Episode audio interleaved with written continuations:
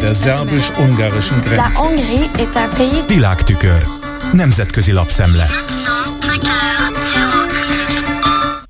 Köszöntöm a hallgatókat. Nem azt akarom, hogy Biden 50,1%-kal nyerjen. Azt akarom, hogy ez az elnökválasztás a trumpizmus és a megosztás politikájának a földcsúszamlásszerű elutasítását hozza. Azt akarom, hogy hangos üzenetet küldjünk a világnak, a Putyinoknak, a Netanyahuknak és az Orbánoknak, hogy az amerikaiak között sokkal több a jobb közép és bal közép gondolkodású ember, aki kész a közjó érdekében együttműködni. Hogy sokkal többen vagyunk ilyenek, mint a gyűlölet gyűlölködők és a megosztók. Ez az idézet a New York Times egyik neves kommentátorától Thomas Friedmantől való, aki a leendő alelnök jelölt személyének a kiemelkedő fontosságát hangsúlyozza legfrissebb elemzésében. Három fő aggodalmának hangot adva Friedman leszögezi. Nem szabad engedni, hogy Izrael ugyanolyan autokráciává változzék, mint amilyen Orbán Viktor Magyarországa. Nem szabad hagyni, hogy Ukrajna Vladimir Putyin kezébe kerüljön. Donald Trump pedig nem térhet vissza soha többé a Fehérházba. Annak kapcsán, hogy Biden a minap bejelentette, indulni kíván a jövő novemberi elnökválasztáson, oldalán ismét Kamala Harris alelnökkel, a New York Times kolumnistája emlékeztet arra, hogy Harris nem váltotta be a hozzáfűzött reményeket. Azt írja, az alelnöknőnek sokkal erőteljesebben kellene megmutatnia, hogy mire képes.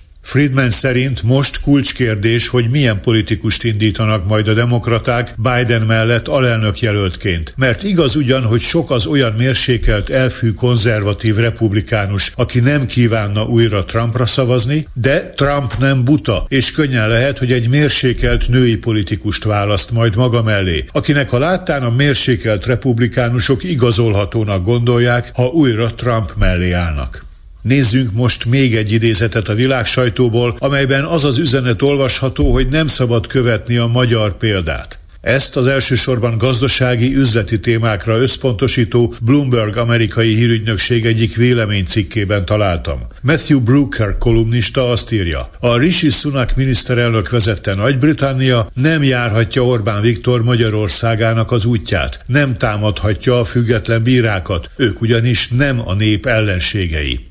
Hogy kerül a csizma az asztalra? Brooker szerint a világban ugyan számtalan hálátlan feladat akad, de kevés az olyan, amely annyi vitriót kapott az elmúlt években, mint a brit bírák tevékenysége. Nevezték őket a demokrácia felforgatóinak, politikailag elfogult baloldaliaknak, nyálas liberálisoknak. És most lehet készülni az újabb harag özönre, ha sikerrel jár az a fellebbezés, amelyet a menedékkérők Ruandába deportálása ellen nyújtottak be. Olvasható a Bloom Bloombergben. Közelebbről mi is ez a jogvita? Ennek már a BBC honlapján néztem utána. Arról van szó, hogy a londoni kormány az ország területére 2022. január 1 -e után illegális úton, például a Lamans csatornán keresztül lélekvesztőn érkezett különböző állampolgárságú menekülteket Ruandába küldené, ahol menekült státust kaphatnának, vagy kérelmezhetnék azt más biztonságosnak tartott harmadik országtól. A lényeg, hogy ne brit földön tartózkodjanak. A jogvita pedig lényegében a körül forog, biztonságos célország-e az afrikai Ruanda. A lehetséges érintettek létszámához támpont, hogy tavaly az Egyesült Királyság hatóságaihoz 89 ezer menedékkérelmet nyújtottak be, és 23.800-an részesültek valamilyen formájú védelemben. Egy szó mint száz érdeklődéssel várjuk, hogy érik-e majd súlyos támadások a brit igazságszolgáltatási rendszert az ügy kapcsán.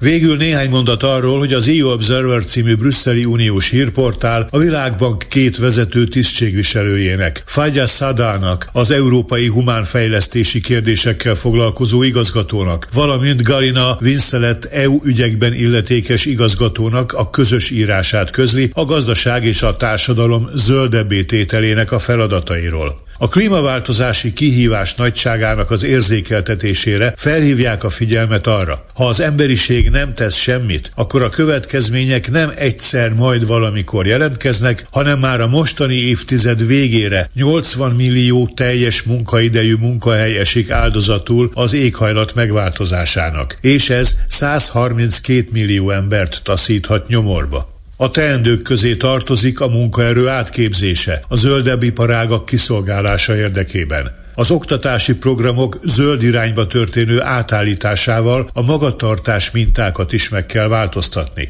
A cikk a probléma tudatosításáról írva magyarországi felmérés példáját említi. Ez szerint a 15 évesek 80%-a aggódik a globális környezetért, de csak kevesebb, mint fele gondolja úgy, hogy bármi érdemlegeset lehet tenni az ügyben. Ez volt ma a Nemzetközi Média Szemle Kárpáti Jánostól. Köszönöm a figyelmüket! Der szerbus-ungarischen Grenze. Nemzetközi lapszemlét hallottak.